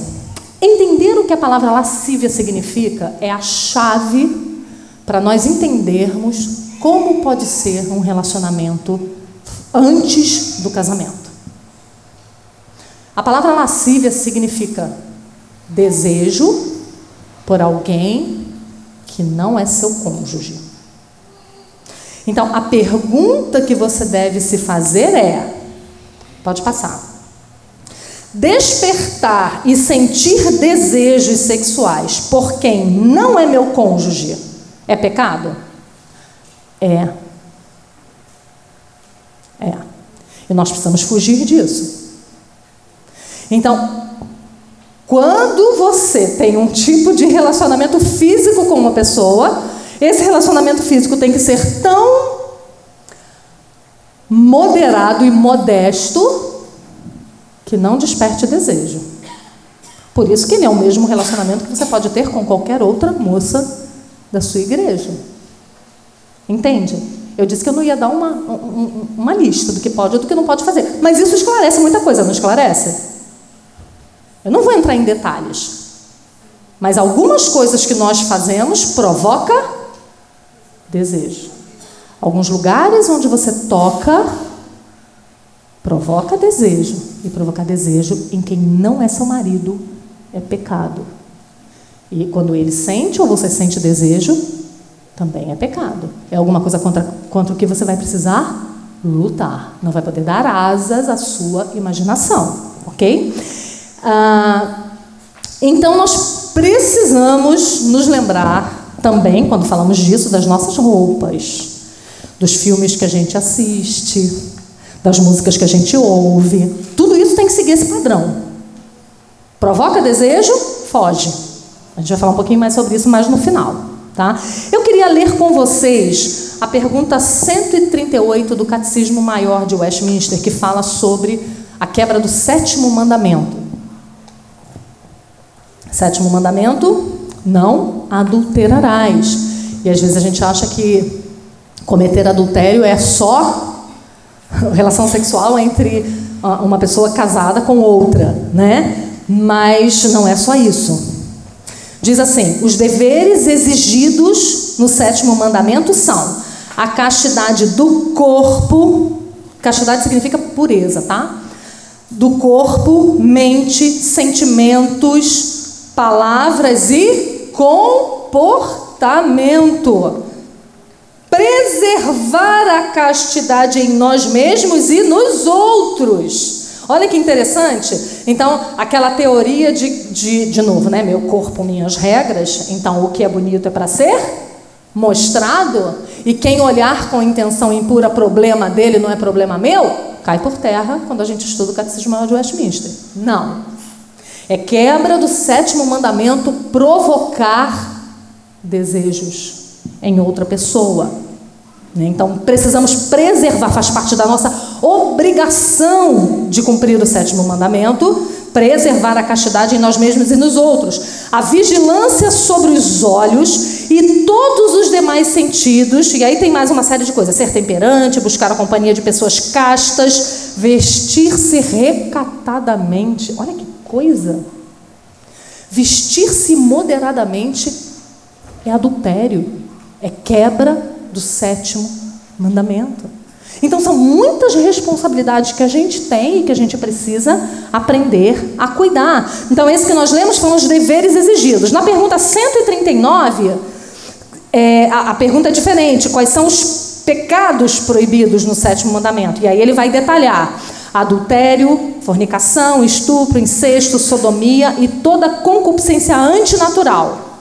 Toda imaginação pensamento, propósito e sentimento impuro, toda comunicação corrupta ou torpe, as conversas, né? Como, como, são as conversas? Que tipo de intimidade existe na conversa de um casal que não é casado ainda? Ou ouvi-las, olhares lascivos, comportamento imprudente ou leviano, vestuário indecoroso, retardar indevidamente o casamento, gente. Olha isso. Quebra do sétimo mandamento. Demorar para casar.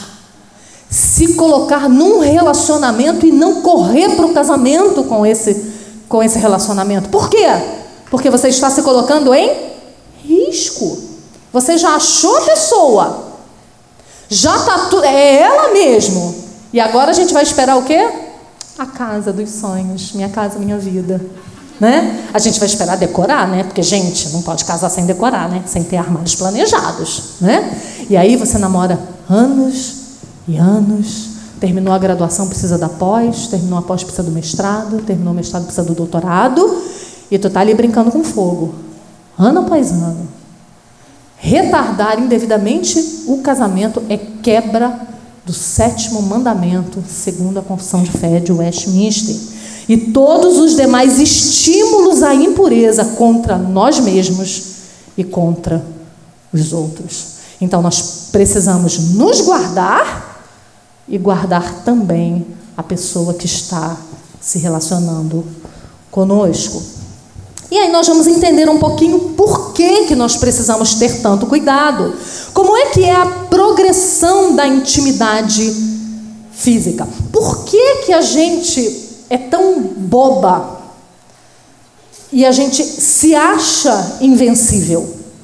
Porque a gente não conhece como o pecado é mal. Porque a gente se tem em boa conta demais. Porque a gente não conhece a corrupção do nosso próprio coração. E porque às vezes a gente desconhece como é que o corpo humano funciona. E a gente vai falar um pouquinho disso agora. Pode passar? Pode passar? Pode passar? E não tem mais nada para passar. Pode passar. Não é assim a intimidade física? Pode voltar. Senão o povo vai ficar lendo o texto. Não é para ler agora, não. Não é assim a intimidade física? Começa de pouquinho, em pouquinho, e vai se alastrando igual fogo na pólvora. Só quem nunca se relacionou fisicamente, fisicamente com alguém desconhece essa verdade. Mas se você já se colocou num relacionamento e pecaminosamente estimulou o outro a isso, se você teve intimidade física, você pode comprovar que é uma coisa muito difícil. E você sabe por que, que é difícil assim? Você sabe por que, que a luta de casais de namorados pode ser tão desesperadora para que eles permaneçam puros? Porque muitas vezes eles começam algo que eles não poderiam ter começado. Porque muitas vezes eles querem só o começo e esquecem que relacionamento físico exige começo, meio e fim. É natural. Porque Deus nos criou assim. Né? Foi Deus que nos criou dessa forma. Ah, o corpo, ele se prepara para isso. E eu vou só fazer uma pergunta e não respondam. Respondam só na cabecinha de vocês. Porque depois não quero que ninguém diga que a Simone disse que não pode isso ou não pode aquilo. Mas como é que uma relação sexual começa? Não responda. Mas ela começa com o quê? Ah, vou responder, vai. Começa com um beijo na boca. Não é? Nota. Não estou falando para você o que você tem que fazer, o que você não tem que fazer. Problema vosso. E do vosso pai e do vosso pastor. Eu sei dentro da minha casa. Mas você começar uma coisa que é o começo de uma coisa que tem que terminar e você achar que você precisa parar no meio é jogar com a sorte. É jogar com a sorte. É você se lançar à tentação e dizer: Eu sou forte o suficiente para parar um processo que foi criado para não parar. Porque o processo foi criado para. Então, talvez o que esteja errado não seja o fim, seja o começo. Isso talvez é, é, é piada, né? É claro, o errado não é o fim, o errado é o começo. Então, nós precisamos ter muito cuidado e muita sabedoria para nós não instigarmos a nós mesmos e aos outros com a lascívia. E a gente vai abrir agora, em 1 Tessalonicenses, nós vamos dar uma olhada nesse texto, abra comigo. Nós vamos entender o que esse texto quer dizer. 1 Tessalonicenses 4, abra sua Bíblia. De 1 a 8. É um texto muito conhecido e que às vezes a gente passa por cima de algumas palavras que, se nós formos estudá-las, nós vamos mudar a nossa concepção sobre algumas coisas. Deixa eu dar uma dica para vocês. Tem uma chave bíblica, gente.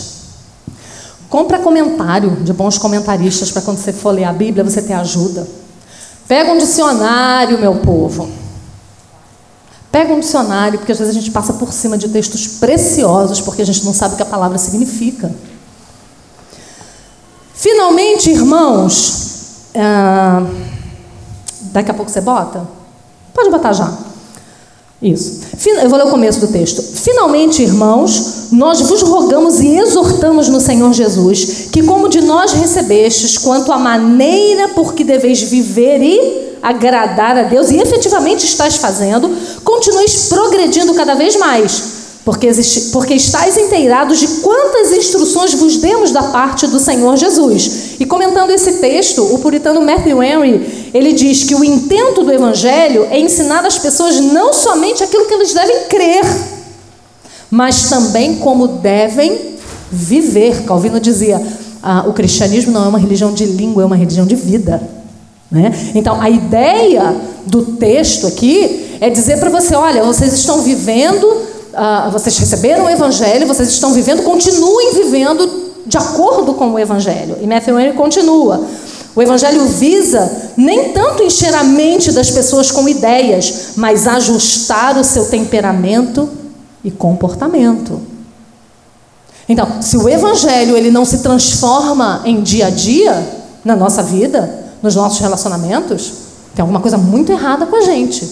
Porque o Evangelho não é só para encher a nossa cabeça de ideias é para gerar fruto nessa área também. E aí o texto continua: Pois esta é a vontade de Deus, a vossa santificação, que vos abstenhais da prostituição. E aí, quando você lê isso, você pode desavisadamente pensar: bom, esse é um pecado que eu passo longe, né? Hum, não, se nós formos ver o significado dessa palavra. O significado da palavra prostituição é relação sexual ilícita, adultério, fornicação, homossexualidade, prostituir o próprio corpo, entregar-se à relação sexual ilícita. Então, é uma, é uma palavra que indica todo e qualquer tipo de pecado moral. Fornicação, vocês sabem, fornicação é, é, é o sexo entre pessoas solteiras. Né? Então, é isso que está sendo proibido aqui. A vontade de Deus é a vossa santificação. Se abstenha dessas coisas, é a ordem que está sendo dada. E aí ele continua: que cada um de vós saiba possuir o próprio corpo em santificação e honra. Ele está falando de ter domínio próprio. Não com desejo de lascívia. que significa dese é, lascívia? Desejo, anelo por aquilo que é proibido pelo corpo de alguém que não é seu cônjuge. E ele diz quem é que age dessa forma. O que, que o texto diz? Como os gentios que não conhecem a Deus. Então, quem vive por meio do desejo e da lascívia, dando vazão aos seus desejos e à sua lascívia, é o povo que não conhece ao Senhor, os gentios que não conhecem a Deus. E aí ele continua: e que nesta matéria ninguém ofenda nem defraude ao seu irmão. E eu quero dar para vocês o significado dessas duas palavrinhas. Ofender, transgredir, ultrapassar os limites, errar, pecar, ir além. E nem defraude. O que é defraudar? Defraudar é você despertar o desejo por alguma coisa que você não vai dar toda. É você provocar. Sabe uma criança que passa com um pirulito na frente da outra e fala: Você quer? Mas eu não vou te dar. Isso é defraudar. Você estimula e retém. Você dá um pouco, mas não dá tudo. Entenda o contexto que isso aqui está tá inserido? Falando para largar a impureza, para buscar a santificação. E aí ele fala da lascívia e ele fala de defraudar os outros. Entendem como isso tem tudo a ver com, com o namoro, com o relacionamento antes do casamento? Tudo a ver. E claro, depois do casamento também, porque a gente precisa pensar em castidade para a vida, né? Ah, que nem ofenda nem defraude ao seu irmão. Por quê? Olha o que o texto fala. Porque o Senhor, contra todas essas coisas, como antes vos avisamos e testificamos claramente, é o vingador. Olha como é sério despertar desejo em alguém que você não pode despertar desejo. Você tem contra você o Senhor. Ele é o vingador de quem faz. É sério ou não é sério? Não é muito mais do que dar uma lista de onde é que pode pôr a mão e onde não pode? É muito mais do que isso. Isso é muito grave. E a gente deve pensar nisso em todos os âmbitos da nossa vida, não é só no nosso namoro. Mas é também você, como uma mulher casada, na sua amizade com outros homens, a maneira como você. Lembra que a gente leu na, na pergunta 138 do Catecismo? As comunicações torpes, as palavras que nós falamos. Né? Nós so... Hoje em dia nós somos uma geração, né? nós mulheres no mundo, né?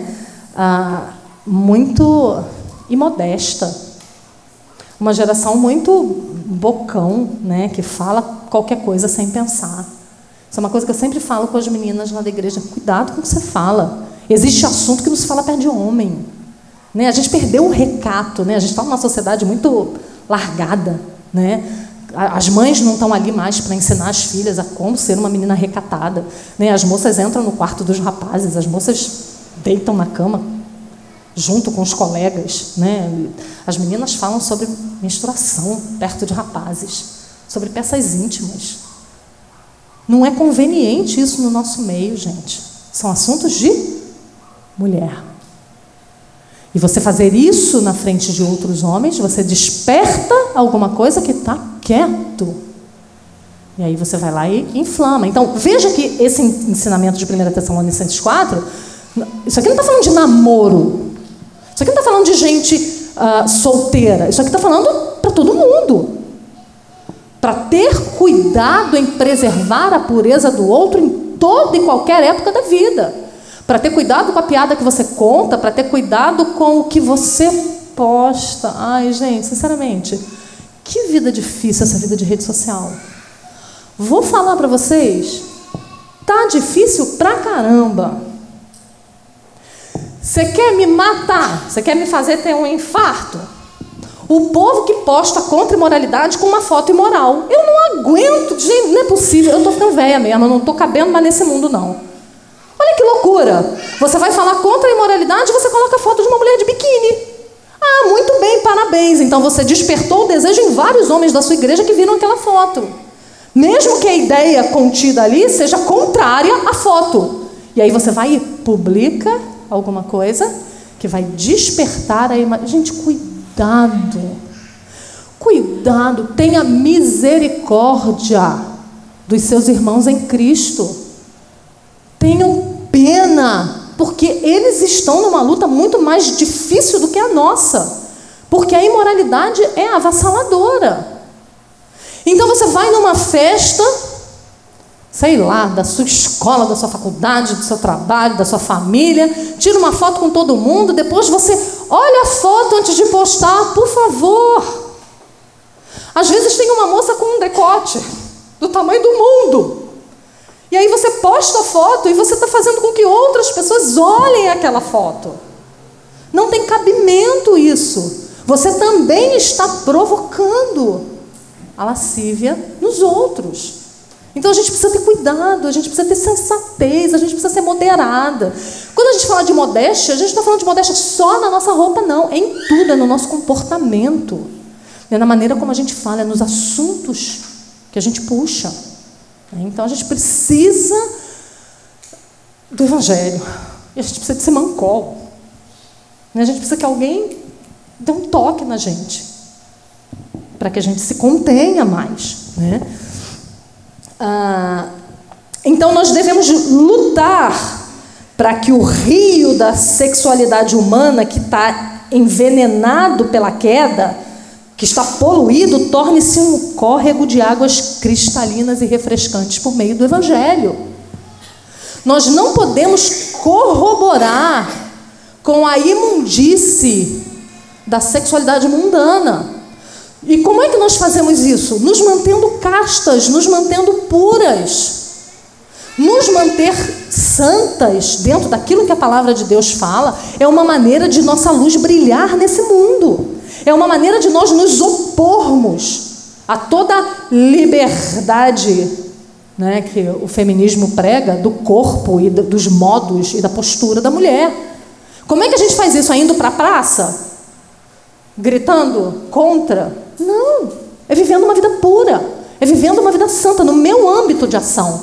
Na minha casa, na minha igreja, com os meus filhos. É, lutando. A gente vai cair? A gente vai cair. A gente vai pecar. E o que, que a gente vai fazer? Se arrepender, retornar, refazer o caminho. É isso que a gente precisa fazer. Ah, e são muitas as advertências, pode passar é, contra a impureza na Bíblia. São muitas as advertências. Eu não vou poder ler todos os textos, porque ah, eu quero seguir com o estudo, mas alguns eu vou precisar ler com vocês. Porque a gente acha que são poucas, mas quando a gente pega os textos, a gente vê como a Bíblia fala tanto sobre isso, sobre impureza, sobre imoralidade. Abra comigo lá em Colossenses capítulo 3. Colossenses capítulo 3, a partir do verso 5. O texto diz assim: Fazei, pois, morrer a vossa natureza terrena, prostituição, impureza, paixão lascívia, desejo maligno, avareza que é idolatria. Por estas coisas vem a ira de Deus sobre os filhos da desobediência. Ora, nessas mesmas coisas andastes vós também, noutro tempo, quando, era, quando vivíeis nelas. Agora, porém, despojai-vos igualmente de tudo isso: ira, indignação, maldade, maledicência, linguagem obscena do vosso falar. Não mentais uns aos outros. Quer dizer, Tira as vestes de pecado e se revista de Cristo, agora que você é nova criatura. Né? E aqui foi citado pecado moral, também juntamente com outros. Ah, abra comigo também Atos 15, 19 e 20. Atos capítulo 15, versos 19 e 20. Diz assim: Pelo que, julgo eu, não devemos perturbar aqueles que dentre os gentios se convertem a Deus, mas escreve-lhes para que se abstenham das contaminações dos ídolos, bem como das relações sexuais ilícitas da carne de animais sufocados e do sangue. Relações sexuais ilícitas. E o que são relações sexuais ilícitas? Relações sexuais fora do casamento. Antes do casamento e com outras pessoas enquanto somos casados. Uh, 1 Coríntios 5, de 9 a 11, diz assim: Já em carta vos escrevi que não vos associasseis com os impuros. Refiro-me com isso não propriamente aos impuros desse mundo, ou aos avarentos, idólatras, roubadores, pois nesse caso terias que sair do mundo. Mas agora vos escrevo que não vos associeis com alguém que, dizendo-se irmão, for impuro. E ele cita o resto dos pecados: avarento, idólatra. 1 Coríntios 6, de 9 a 10, anota aí o texto. Eu não vou ler mais, não, porque tem uma página inteira de textos aqui. Uh, anota também Gálatas 5, de 19 a 21. Efésios 5, 5 e 6. Esse texto aqui é demais, né? Esse eu vou ler. Sabei, pois, isso: nenhum incontinente ou impuro ou avarento que é idólatra tem herança no reino de Cristo de Deus. Sabe o que significa essa palavra incontinente? É aquele que não se controla. Incontinente ou impuro. Eles não têm lugar no reino de Deus. Também Timóteo, 1 Timóteo 1, 9 e 10 diz a mesma coisa impuros, sodomitas, esses não vão herdar o reino dos céus. Apocalipse, Apocalipse 21, 7 e 8. Os impuros não herdarão o reino dos céus. São muitos textos. São muitos textos que nos impelem a viver uma vida casta, pura, no casamento, antes do casamento e depois do casamento, quando você for uma viúva em todas essas circunstâncias, nós somos chamadas à pureza. Pode passar? E aí, falando em pureza, a gente vai falar sobre pornografia. Porque é aquilo que eu falei, é um pecado que a gente finge que não acontece no nosso meio e que a gente finge que não acontece com as mulheres. Mas acontece e nós precisamos ter cuidado. Tem um livro que até tem ali atrás, eu já vi, de Albert Muller, chamado Desejo e Engano, que fala sobre essas questões. E ele diz assim: quanto mais alguém vê pornografia, tanto mais explícitas têm de ser as imagens para despertar o interesse. Isso é um princípio para todo pecado sexual. Todo pecado sexual exige uma porção maior, e uma porção maior, e uma porção maior. Então, por isso, nós precisamos ter cuidado. Esse mesmo livro ele diz assim: a pornografia representa um dos mais insidiosos ataques contra a santidade do casamento e a beleza do sexo no ambiente do relacionamento de uma só carne. A celebração da devassidão em vez da celebração da pureza. A exaltação do prazer físico acima de todas as outras considerações e a perversão da energia sexual por meio de uma inversão do eu. Tudo isso corrompe a noção do casamento, leva a danos incalculáveis e subverte tanto o casamento como os laços matrimoniais. Vocês não têm ideia de quantos casamentos têm sido destruídos por causa da pornografia. E quando eu falo em pornografia, eu não estou falando só de pornografia explícita, não. Eu estou falando de coisas muito menos perigosas que nós nos damos de presente. Ah, da mesma maneira que você não tem direito ao corpo de uma pessoa, presencialmente falando, quando ela não é seu cônjuge, você também não tem direito ao corpo de uma pessoa virtualmente falando, quando ela não é seu cônjuge. Então, muito cuidado, porque você pode pensar, não, mas eu não, eu não vejo pornografia pesada, eu não tenho problema com isso. Mas você pode vir a ter, dependendo das coisas que você se permite assistir. Muito cuidado. Sempre se pergunte: o que você está assistindo entre um casal na tela? Você poderia assistir presencialmente? Está tudo bem? Porque eu conheço crentes que dizem: bom, é só. é, é de mentirinha, né? Então eles estão ali, é de mentirinha, mas o que desperta em você é de mentirinha também ou é de verdade? Lembra do conceito de lascívia? Então, cuidado com o que você assiste. Né? Eu sempre brinco com as meninas: existe um, uma invenção maravilhosa chamada controle remoto.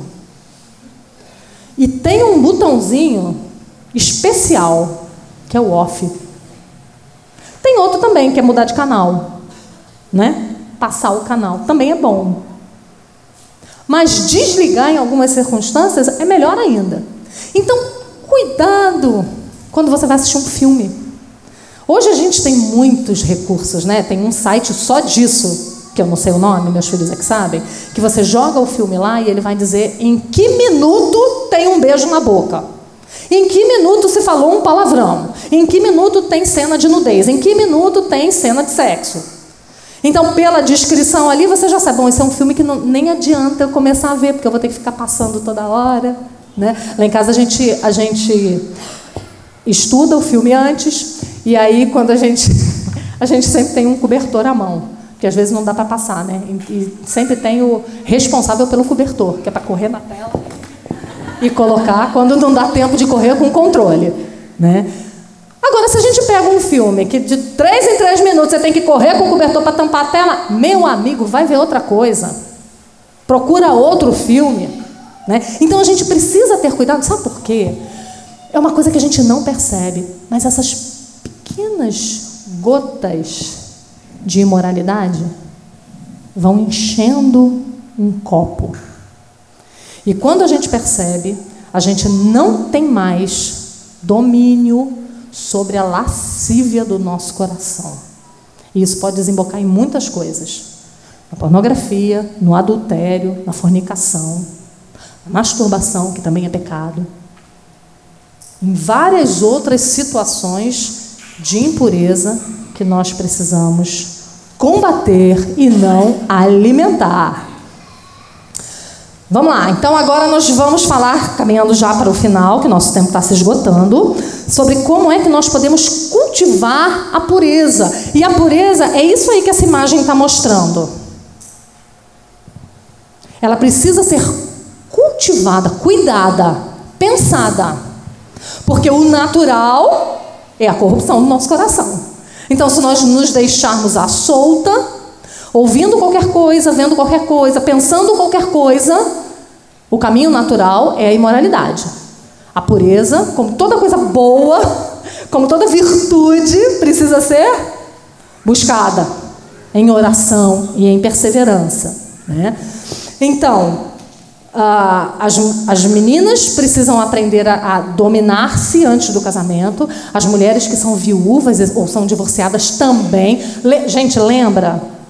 Viúva e divorciada também precisa manter a pureza. Tá? Porque tem, tem, tem um tanto de mulheres que eu conheço que acham que porque já foram casadas, não são mais, agora podem.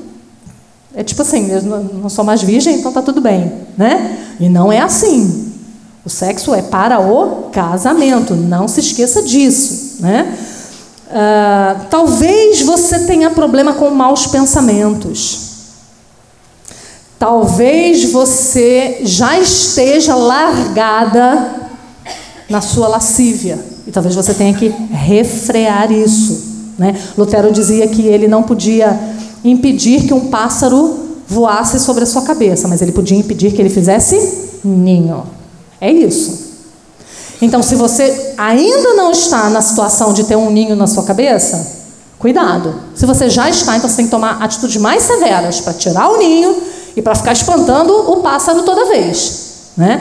Mas se você ainda não está com esse ninho, cuidado.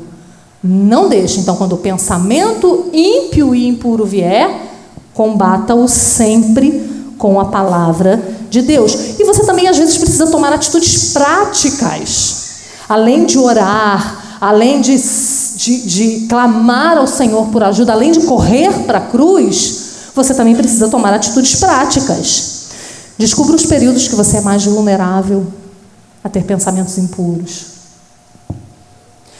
Descubra o que te deixa vulnerável. Que tipo de filme? Às vezes não é nem um filme que tem imoralidade, mas um filme romântico demais, com cangote fungado demais, com palavras doces demais. Não sei, cada um é uma, né? Músicas que são ah, sexuais demais, às vezes até no, no jeito de se cantar. Então você precisa identificar e evitar. É, Livre-se de atitudes que te conduzam ao pecado. Aprenda a identificar e a cortar o combustível do pecado, né? Ah, converse com uma amiga, converse com a esposa do seu pastor, peça ajuda. Se você tem problemas nessa área, confesse seu pecado a essa amiga mais velha, a essa amiga mais, mais constante na fé do que você. É sempre bom quando nós precisamos responder aquela pergunta: e aí, como é que tá? Como é que está aquele pecado sobre o qual nós oramos semana passada? É sempre bom quando a gente sabe que alguém vai perguntar, porque é uma ajuda para nós nos vigiarmos. Né? Então nós precisamos aprender a fugir deliberadamente do pecado. Não é isso que a Bíblia diz? Fugir da impureza da impureza nós precisamos correr. Lembra de José do Egito?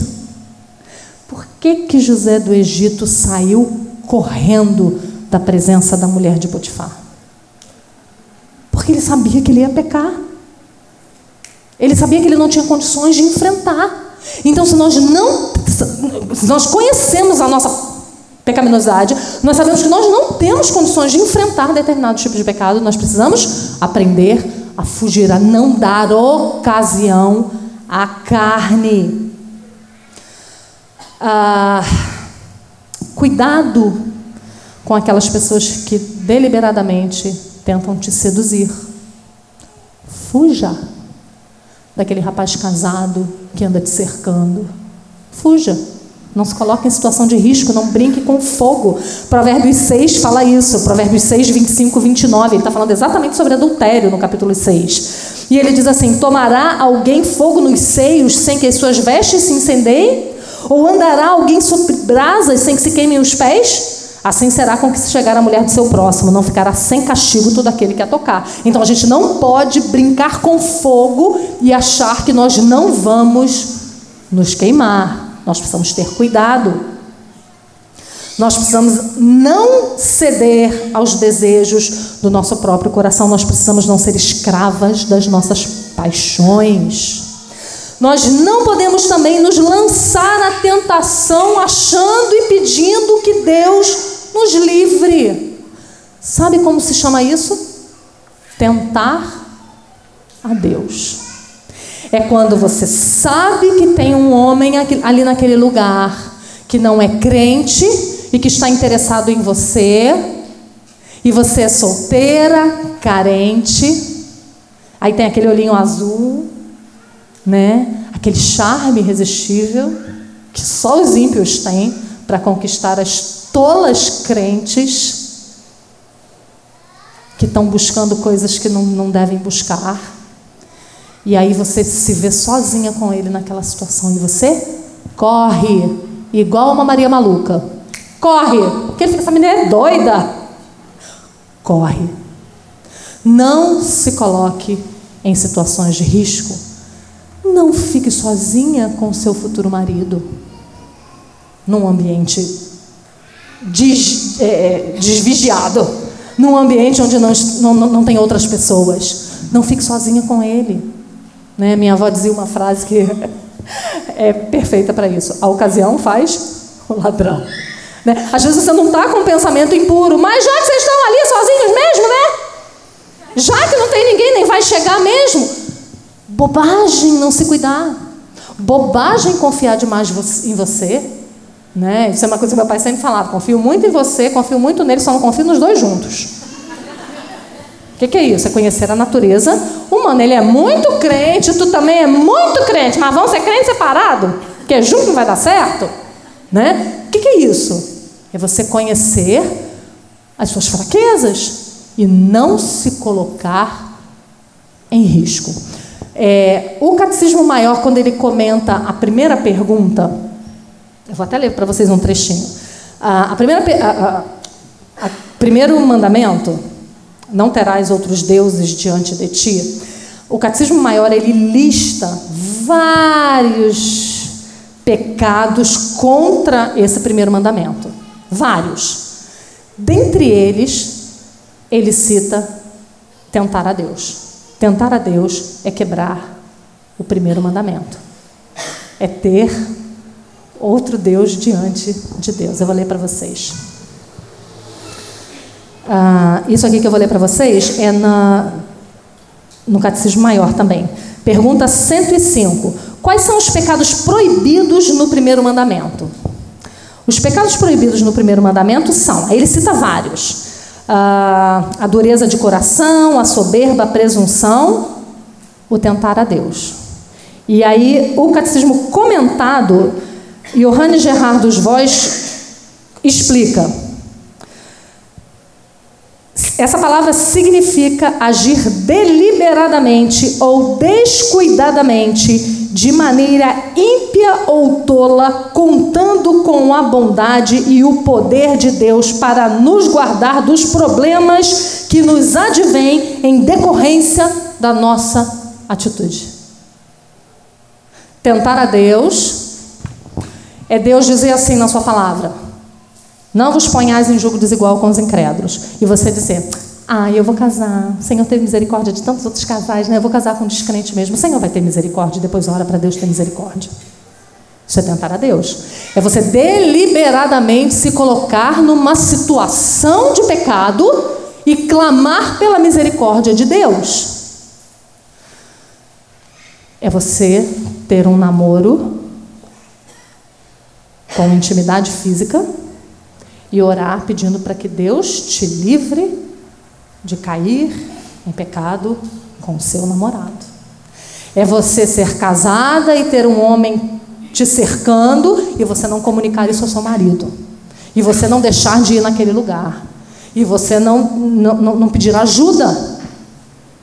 Tentar a Deus é você assistir tudo quanto é tipo de porcaria no Instagram, no Facebook, na Netflix e depois orar no final da noite: Ai, Senhor, me livre dos pensamentos impuros. Isso é tentar a Deus. Pensamentos impuros serão a consequência natural de um pecado que você já cometeu. E agora você quer clamar por misericórdia. Entendem? Então nós precisamos não fazer isso. E outro remédio muito importante: se você tem problema com a lascívia, se você tem problema no seu namoro ou no seu casamento, se você já é casada há muito tempo e seu marido já perdeu a graça, você tem se interessado por outros homens, mesmo que aqui, é você se chegar para a luz. Esse é um remédio muito importante, porque para fazer coisas erradas e pecaminosas nós precisamos do escuro e da proteção que o segredo e o escuro proporcionam. Quando nós chegamos para a luz, as nossas obras são manifestas. Então nós precisamos nos chegar para a luz. Nós precisamos encher a nossa mente das coisas puras, das coisas de Deus. Então a gente quer não ter mais sonhos ruins, sonhos impuros, mas a gente só vê porcaria. Encha a sua mente de boa literatura, de boa música, de bons filmes, de bons livros. Você precisa se despir do velho homem. Gaste o seu tempo com as coisas de Deus. Gaste seu tempo com os crentes.